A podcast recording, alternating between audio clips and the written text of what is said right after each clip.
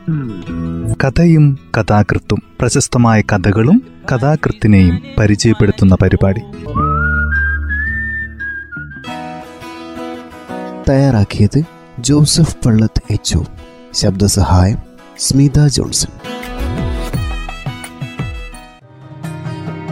കഥയും കഥാകൃത്തും എന്ന ഈ പരിപാടിയിൽ ഇന്ന് സി വി ശ്രീരാമന്റെ ഊർലോസ് എന്ന ചെറുകഥയാണ് പരിചയപ്പെടുത്തുന്നത്. കഥ ഇങ്ങനെ ആരംഭിക്കുന്നു. നാരായണി രണ്ട് തഴക്കെട്ടുകളും അകത്തു കൊണ്ടുപോയി വെച്ചു. രണ്ട് തഴക്കെട്ടുകളും നന്നായി ഉണങ്ങിയിരുന്നു. ഒരു തഴക്കെട്ട് നിവർത്തി ഓല ചിന്താൻ തുടങ്ങിയതായിരുന്നു. കൈ വിറയ്ക്കുന്നു. വാതാണോ കിടപ്പിലാവോ? ആരുണ്ടോ ഒന്ന് തിരിഞ്ഞു നോക്കാൻ? ഈ വീടും ഏഴ് സെന്റ് സ്ഥലവും പോരെ. തനിക്ക് ശേഷം ഇതാരെ ഏൽപ്പിക്കണമെന്ന് തീരുമാനിച്ചിട്ടില്ല. ഒരിക്കൽ അത് ഉറപ്പിച്ചതായിരുന്നു. അങ്ങനെയാണ് അനീത്തയുടെ മകൾ രമണിയെ കൊണ്ടുവന്ന് താമസിപ്പിച്ചത്. അവളെ ഇവിടുത്തെ സ്കൂളിലും ചേർത്തതായിരുന്നു. അന്ന് സ്കൂൾ തുറക്കുന്നതിന്റെ കുറച്ച് ദിവസം മുമ്പേ അനിയത്തി വന്നു. ഞങ്ങൾ രമണി ഈ കൊല്ലം അവിടെ പഠിപ്പിക്കാൻ പോവാണ്. അപ്പൊ എനിക്ക് തുണയ്ക്കാരാ അങ്ങനെ തുണയ്ക്ക് ഒരാളെ വേണമെന്ന് ഏട്ടത്തിക്ക് തോന്നിയിട്ടില്ല. അന്ന് രമണിയെ കൊണ്ടുവരുമ്പോ എന്താ പറഞ്ഞത്? ഇതൊക്കെ അവൾക്ക് എഴുതി കൊടുക്കാന്ന്. രണ്ടു കൊല്ലായില്ലേ എഴുതി കൊടുത്തോ? കാലശേഷം എന്നല്ലേ പറഞ്ഞത്? കാലശേഷവും കൈശേഷവും ഒന്നും കാത്തു കേൾക്കാൻ വയ്യ. ഇപ്പൊ എഴുതി കൊടുക്കുന്നോ? അതിന് നാരായണിക്ക് ധൈര്യം വന്നില്ല. അവൾ നിന്ന് കരഞ്ഞു. അനിയത്തി രമണിയെ കൂട്ടിക്കൊണ്ടുപോയി. ഈ ഏഴ് സെന്റും വീടും തന്നെ തനിക്കുണ്ടായിരുന്നില്ല. അന്ന് ആ ധൈര്യം ഉണ്ടായിരുന്നില്ലെങ്കിൽ ഇന്ന് സ്വന്തം വീട്ടിൽ അടുക്കളക്കാരിയായി തന്നെ കഴിയേണ്ടി വന്നേനെ. വീട്ടിൽ എന്നും ഭാഗത്തിന്റെ വർത്തമാനമായിരുന്നു. ഒരിക്കൽ രണ്ടും കൽപ്പിച്ച് അവർ വല്യാങ്ങളുടെ മുഖത്ത് നോക്കി ചോദിച്ചു എനിക്കൊന്നും ഇല്ലേ? നിനക്ക് ഭക്ഷണത്തിനും ഉടുവടയ്ക്കും ഒരു മുട്ടും വരില്ല. ഇവിടെന്ന് പോണെന്നും ആരും പറയില്ല. അല്ല സ്വത്തായിട്ട് എന്താ തരാൻ പോണത്? സ്വത്തോ?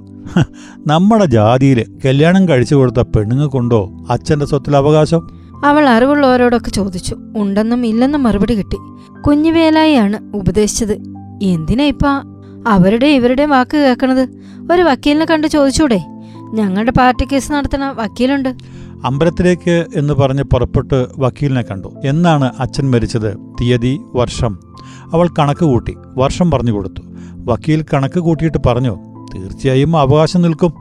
റേഷൻ നോട്ടീസ് അയക്കാൻ ഏൽപ്പിച്ചു. ഇന്നും ഓർക്കുന്നു. ഞാൻ വടക്കേ മുറ്റത്തിരുന്ന് കത്തിക്കാൻ കുറ്റിമ അപ്പോഴാണ് പോസ്റ്റ് ശിബായി എഴുത്തും കൊണ്ടുവന്നത് അവൾ വടക്കേ മുറ്റത്ത് തന്നെ ഇരുന്ന് ഓർത്തു. ഇപ്പോൾ വല്യാങ്ങള റേഷൻ നോട്ടീസും കൊണ്ട് തന്റെ നേരെ ഓടി വരും. വന്നില്ല. ഷർട്ട് ഇട്ട് വേഗം പുറത്തേക്ക് പോകുന്നതാണ് കണ്ടത്. ഭാഗം തന്നു. പക്ഷെ ഒരിക്കലും വല്യാങ്ങള തന്നോട് മിണ്ടിയിട്ടില്ല. ദീനമേറിയപ്പോൾ നാരായണി കാണാൻ ചെന്നിരുന്നു. എന്നിട്ടും മരിച്ചിട്ട് അറിയിപ്പ് വന്നില്ല. നാരായണിക്ക് അവിടെ താമസിക്കുവാൻ ധൈര്യമുണ്ടായിരുന്നില്ല. ഭാഗം കഴിഞ്ഞപ്പോൾ അവൾ സ്ഥലം വിറ്റു. കുഞ്ഞുവേലായാണ് വിൽ വിൽക്കാൻ സഹായിച്ചത്. ഇവിടെ സ്ഥലം വാങ്ങാൻ സഹായിച്ചതും കുഞ്ഞുവേലായി ആയിരുന്നു വീട് പണിയുമ്പോഴും കുഞ്ഞുവേലായും ഭാര്യ നീലയും ചെയ്ത ഉപകാരം ചില്ലറയല്ല. വീട് പണി തീർന്നപ്പോൾ പിന്നെയും പൈസ ബാക്കി. നാരായണി ഒരു പശുവിനെ വാങ്ങി. പാൽ കറന്ന് നേരം പ്രകാശമാകുന്നതിന് മുമ്പേ ചായപ്പീടിയിൽ എത്തിക്കുമായിരുന്നു. അന്ന് പുലർച്ചെ നോക്കിയപ്പോൾ തൊഴുത്തിൽ പശുവും കുട്ടിയുമില്ല. കാണാവുന്ന ദൂരത്തിൽ എവിടെയുമില്ല. നാരായണി ഉറക്കെ കരഞ്ഞു. അത് കേട്ട് ഓടിക്കൂടിയവരെല്ലാം തെരയാൻ പോയി. കണ്ടില്ല. ഒരു പക്ഷെ വഞ്ചിയിൽ കയറ്റി രാത്രി തന്നെ അക്കരയ്ക്ക് കടത്തി കാണും. പിന്നെ കൂട്ടുങ്ങൽ ചന്തയിൽ കയറ്റി കാണും. ഇനി ഞാൻ എങ്ങനെ കഴിയേണ്ടു? നീലി പറഞ്ഞു ഒറ്റത്തടിയല്ലേ ഉള്ളൂ. ലേശം നയിച്ചാൽ പോരെ. ഞാൻ നയിച്ചിട്ട് എത്രയാളെയാ പോറ്റണത്? ലോക്ക പിടികൊണ്ട് വാരിയൽ തകർന്ന് ഒരു പണിക്കും പോകാൻ വയ്യാത്ത ഒരാണൊരുത്തനെ. നാല് കിടാങ്ങളെയും നാല് കിടാങ്ങളെയും വരി ഇങ്ങക്ക് ഞാനൊരു പണി പഠിപ്പിച്ചു തരാം നീലിയാണ് അവളെ പായ് നെയ്ത്ത് പഠിപ്പിച്ചത്. ആദ്യമൊക്കെ കൈതോലം ഉള്ളുകൊണ്ട് വാർന്ന രക്തം. ഒടുവിൽ വിരൽത്തുമ്പിൽ തഴമ്പ് തൊടുത്തു. പകലും രാവും വീട്ടിൽ ഒരേ ഇരിപ്പ്. വിരൽത്തുമ്പിലല്ല ശരീരത്തിലാകെ തഴമ്പ് കയറി. പുറത്തുനിന്ന് ആരോ വിളിക്കുന്ന ശബ്ദം നാരായണി പുറത്തേക്ക് വന്നു അന്തം വിട്ടു നിന്നു. ആര്? കല്യാണി നാത്തൂനോ? ഇവിടേക്കൊക്കെ വഴി അറിയുമല്ലേ എന്റെ നാത്തൂനെ കുടുംബത്തിൽ നിന്ന് തിരിയാൻ നേരം കിട്ടണ്ടേ? ഞാൻ ഇന്റെ ഇടയ്ക്കൊന്ന് പോയിട്ട് ഒരു കൊല്ലത്തിലേറെയായി. നാത്തൂനകത്തേക്ക് കയറി. ആ കട്ടിലുമേ ഇരിക്കി. കല്യാണി നാത്തൂൻ അകത്തേക്ക് കയറി. നാത്തൂൻ ഇരിക്കി. ഞാനൊരു ചായ തിളപ്പിക്കട്ടെ? അയ്യോ വേണ്ടട്ടോ. നിങ്ങളുടെ കൈകൊണ്ട് ഒരു ചായ കുടിക്ക എനിക്ക് ആശയില്ലാണ്ടല്ല ആ ഓട്ടോക്കാരൻ മുള്ളുമ നിൽക്കുന്ന മാതിരില്ല വർത്താനം. പിന്നെ രണ്ടാമത്തെ ഭാര്യയുടെ അനുജത്തി നേഴ്സിംഗ് ഹോമിൽ പ്രസവിച്ച് കിടക്കുന്നുണ്ട്. അവിടെ ഒന്ന് കാണണം. പിന്നെ പണ്ട് സുധാരൻ കോളേജിൽ ചേരാൻ പോകുമ്പോൾ നാത്തൂൻ അവനൊരു വാച്ച് കൊടുത്തില്ലേ? ആ വാച്ച് ഇപ്പോഴും നാത്തൂന്റെ കയ്യിലുണ്ടെന്ന് ഞങ്ങൾക്കറിയാം. ഞാൻ നാത്തൂന്റെ കാൽ പിടിച്ച് പറയാണ് ആ വാച്ച് അവന് കൊടുക്കണമെന്ന്. നാരായണയുടെ കണ്ണുകളിൽ ചൂട് കയറി. അറിയാതെ കണ്ണീർ ഉതിർന്നു വീണു. ഒരിക്കലും കൈവിടാൻ പാടില്ലാത്തൊരു വാച്ചായിരുന്നു. ഞാൻ ഇല്ലാത്തോളല്ലേ? അവൻ നമസ്തേച്ചിട്ട് കോളേജിൽ പോകുന്നു. എന്റെ വകയെ എന്തെങ്കിലും കൊടുക്കണ്ടേ? അതുകൊണ്ടാണ് ഞാൻ അന്ന് ആ വാച്ച് കൊടുത്തത്. കോളേജിൽ ചേരാൻ പോകുന്ന ചെക്കന് കെട്ടാൻ പറ്റിയ ഒരു ചുണ്ണാമ്പും കരണ്ടം. നാത്തൂൻ അത് വലിച്ച് ഒരൊറ്റ ഏറ്. അതുവരെ നടന്നുകൊണ്ടിരുന്ന വാച്ചായിരുന്നു. ആ ഏറിന് ശേഷം ചത്തു. അതന്നെ ആ സുതാരം പറയണത്. അമ്മ പോയി അമ്മായിയുടെ കാൽ പിടിച്ച് മാപ്പ് പറയണമെന്ന്. ചെയ്തത് തെറ്റായി. മാപ്പ് പറയുന്ന ആ വാച്ച് അവന് കൊടുക്കണം നാത്തൂനെ. എന്താ സുധാകരന് വന്ന ഈ കാര്യം നേരിട്ട് പറയാൻ മടി? അവനൊരു മടിയില്ലാട്ടോ. അവൻ വരും. നാത്തുവിന്റെ മുഖത്തിന്റെ ചന്തത്തിനൊന്നും ഒരു കുറവും ഇല്ലാട്ടോ. കല്യാണി നാത്തുവൻ ഓട്ടോറിക്ഷയിൽ കയറിപ്പോയി. നാരായണി തഴക്കെട്ടഴിച്ച് കൈതോല കീറാൻ തുടങ്ങി. പുറത്തു നിന്നൊരു ശബ്ദം. നാരായണി എത്തി നോക്കി. കറപ്പക്കുട്ടി. നാരായണി അമ്മായിയേ ഞാൻ സൊസൈറ്റി പോവാണ്. എടുത്ത കാടും ഈ ആഴ്ച ചരക്കും. നാരായണി അകത്തു പോയി. മൂക്കിൽ ചാരി വെച്ച ചുരുട്ടിയ പായകൾ എടുത്തുകൊണ്ട് വന്നു. എന്താ ഇത്? മൂന്ന് പായോ? അടുത്ത ആഴ്ചയിൽ ഇത്ര ഉണ്ടാവില്ല മോനെ. അമ്മായിക്ക് വയ്യ. കറുപ്പക്കുട്ടി കയ്യിലിരുന്ന എല്ലാ പായകളും നിവർത്തി. അതിനു മീതെ ഈ മൂന്ന് പായും നിവർത്തി. പിന്നെ എല്ലാം ചേർത്ത് ചുരുട്ടിയിട്ട് അതും തലയിൽ വെച്ച് നടന്നു. നാരായണ വീണ്ടും ഓല കയറാനിരുന്നു. ഒന്നും കാണുന്നില്ല. അവൾ സ്വയം പറഞ്ഞു. ഒന്ന് നടന്നിട്ട് വരാം. കുറെ കൈതോലയും ചെത്തി കൊണ്ടുവരാം. അമ്മായി പുറത്തേക്ക് ഇറങ്ങാണോ? ശബ്ദം കേട്ടിടത്തേക്ക് നാരായണി തിരിഞ്ഞു നോക്കി. സുധാകരൻ എല്ലാ പല്ലുകളും തുറന്നു വെച്ച് ചിരിക്കുന്നു. സുധാകരന്റെ കയ്യിലിരുന്ന വലിയ പൊതി അവൻ തിണ്ണയിൽ വെച്ചു. പൊതിയുടെ മേൽഭാഗം അയഞ്ഞിരിക്കുന്നു ആപ്പിൾ പഴങ്ങൾ. അമ്മായി പുറത്തേക്ക് ലാത്താൻ പോവുമല്ല മോനെ. കൈതോല ചെത്താൻ പോവുകയാണ്. അമ്മായി എന്റെ അമ്മ വന്നിരുന്നില്ലേ? ഞാൻ അമ്മായിയുടെ കാൽ പിടിച്ച് മാപ്പ് പറയാൻ പറഞ്ഞിരുന്നു. ഞാൻ മാപ്പ് പറയാൻ വന്നതാണ്. അമ്മായി അന്ന് നല്ല മനസ്സോടെ എനിക്ക് തന്നെ ആ വാച്ചല്ലേ? അതൊന്ന് വാങ്ങാതിരുന്നത് തെറ്റായി. ആ വാച്ച് എവിടെയാന്ന് ആർക്കറിയാം മോനെ. അമ്മായി നമുക്ക് പെട്ടേക്കൊന്ന് ഒന്ന് ആകെ തെരഞ്ഞു നോക്കാം. എനിക്ക് അതിനൊന്നും നേരമില്ല. ഇത് അമ്മായിക്ക് ഇരിക്കട്ടെ. അഞ്ഞൂറ് ഉറുപ്പ്യുണ്ട്. എനിക്ക് ജോലിയൊക്കെ ആയിട്ട് എത്ര കാലായി? അമ്മായിക്ക് ഇതുവരെ ഒന്നും തരാൻ കഴിഞ്ഞില്ല. വേണ്ട മോനെ. അമ്മായിക്ക് എന്തിനാ കാശൊക്കെ? അമ്മായി. സുധാകരൻ വിളിച്ചുകൊണ്ടിരുന്നു. കുറച്ചു ദൂരം നടന്നിട്ട് അവർ തിരിഞ്ഞു നോക്കി. സുധാകരൻ റോഡിൽ കിടക്കുന്ന ടാക്സിയിൽ കയറി. ടാക്സി തന്റെ പിന്നാലെ തന്നെ വരുന്നു. നാരായണ ഇടവഴിയിലേക്ക് ഇറങ്ങി പാടത്തേക്ക് നടന്നു. പുറത്തുനിന്ന് ആരോ വിളിക്കുന്നു. ശബ്ദം കൊണ്ട് ആളെ മനസ്സിലായി. എന്നിട്ടും അവർ വിളിച്ചു ചോദിച്ചു. ആരാ? ഞാനാ അമ്മായി കുമാരനാ. കുഞ്ഞുവേലയുടെ മകൻ കുമാരനും പരിചയമില്ലാത്ത വേറെ ഒരാളും. അമ്മായി ഇതെന്റെ സ്നേഹിതനാ. അമ്മായിയുടെ കയ്യിൽ ഒരു പഴയ വാച്ച് ഉണ്ടെന്ന് ഞാൻ പറഞ്ഞു. അതൊന്ന് കാണാൻ വന്നതാ. എന്താ മോനെ? ഇപ്പൊ എല്ലാവർക്കും എന്റെ വാച്ചിനോട് ഒരു പിരാന്ത്. കുറച്ചു നേരത്തെ വെല്ലിയാങ്ങളുടെ മോൻ സുധാകരൻ വന്നിരുന്നു വാച്ചും ചോദിച്ചിട്ടേ. അതെ അമ്മായി വിജയ ലോഡ്ജിൽ ബോംബെ എന്ന് വന്ന ഒരാൾ താമസിക്കുന്നുണ്ട്. മൂപ്പരെ പണി പഴയ വാച്ചുകൾ വാങ്ങലാണ്. ഈ സ്നേഹിതൻ ബോംബെക്കാരന്റെ ഏജന്റാ.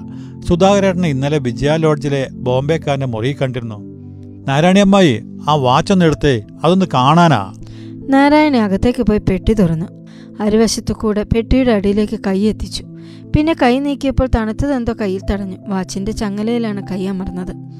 അവർ വാച്ച് പുറത്തേക്കെടുത്തു. വന്ന ആളുടെ കയ്യിൽ കൊടുത്തു. എന്റെ നാരായണി അമ്മായി ഇതിനൊരു കേമൻ വില കിട്ടും.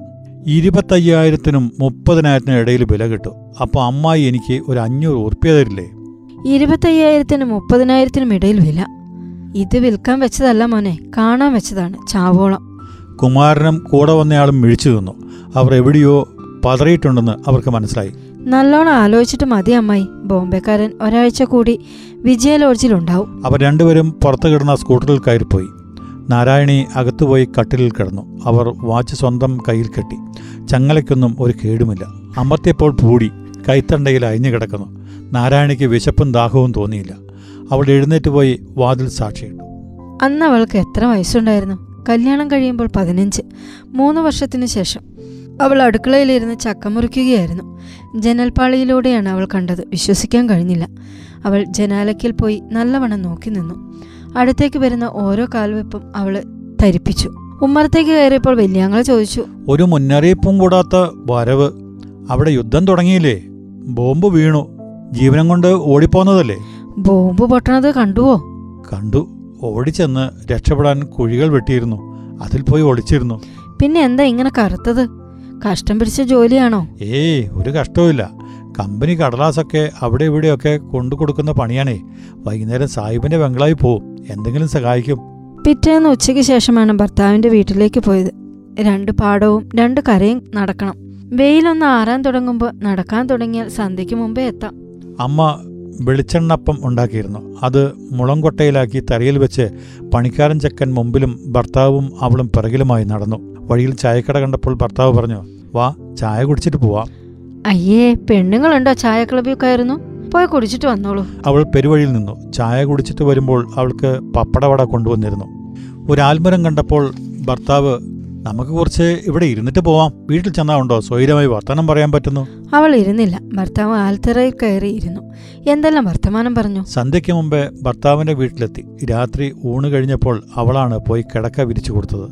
നെല്ലുണക്കുന്ന ഒരു തട്ടാണ്. നിവർന്നു നിന്ന തലമുട്ടും. പുഴുങ്ങിയിട്ട നെല്ല് ഉണങ്ങിയിരുന്നില്ല. അതിന്മേൽ കിടക്ക വിരിച്ചു. അവൾ ഉറങ്ങാൻ ചെന്നപ്പോൾ കോഴി കൂകിയിരുന്നു എവിടെയായിരുന്നു ഇത്രയും നേരം? മാധവിനാത്തുവൻ നാളെ പോവല്ലേ എന്തെങ്കിലും കൊടുത്തയക്കണ്ടേ? ഞങ്ങളൊക്കെ ചേർന്ന് കിണ്ണത്തപ്പം ഉണ്ടാക്കുകയായിരുന്നു. അവളെ കടന്നുരുപ്പെടുത്താം. എനിക്ക് ശ്വാസം മുട്ടുന്നേ. അവൾ ഉറക്കെ പറഞ്ഞു. പിറ്റന്നാൾ അവൾ പശുവിനെ കറക്കുമ്പോഴാണ് വില്ലേട്ടനും ഭർത്താവും സംസാരിക്കുന്നത് കണ്ടത്. എടാ ഞാൻ നിനക്ക് എഴുതിയിരുന്നില്ലേ? അച്ഛൻ ബ്ലാഹേക്കാർക്ക് എഴുതി കൊടുത്ത രണ്ട് പ്രോനോട്ടിന്മേലും അവർ അന്യായം കൊടുത്തിരിക്കുന്നു. പിന്നെ പാടത്ത് പണി കഴിഞ്ഞപ്പോൾ പോത്തുങ്ങളെ ചന്തയ്ക്ക് കയറ്റി. ഇപ്പൊ വിത്തിറക്കാറായി. ഒരു ഏഴ് കന്നിനെ വാങ്ങണ്ടേ? നീ എന്താ കൊണ്ടുവന്നിട്ടുള്ളത്? ബോംബ് വീണപ്പോൾ ജീവനം കൊണ്ട് ഓടിയതല്ലേ?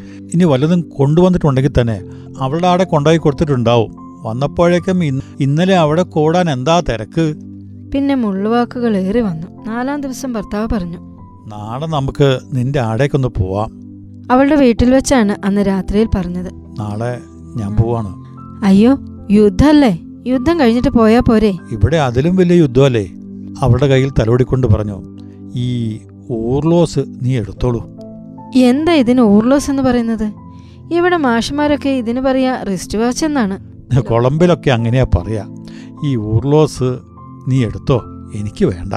ഊർലോസ് കെട്ടിയിട്ടാ ഇനി ഞാൻ അടുപ്പൂതേണ്ടത് അല്ല നീ എടുത്തു വെച്ചോ.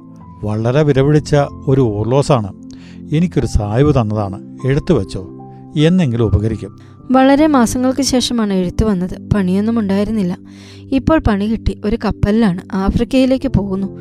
ചെന്നാൽ കത്തയക്കാം അവർ കത്തിന് കാത്തിരിക്കുന്നു. ഇന്നും. നാരായണി കൈ ഉയർത്തി വാച്ചിന്മേൽ തുരതുര ചുംബിച്ചു.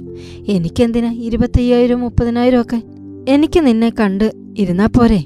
അവൾ അത് തന്നെ ആവർത്തിക്കുന്നു. കഥ ഇവിടെ അവസാനിക്കുന്നു.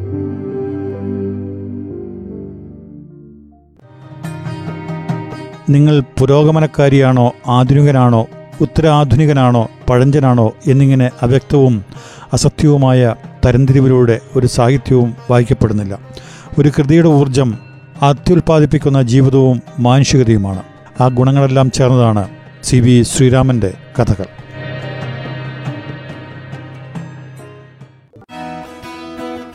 തയ്യാറാക്കിയത് ജോസഫ് പള്ളത്ത് എച്ച് ശബ്ദസഹായം സ്മിത ജോൺസൺ.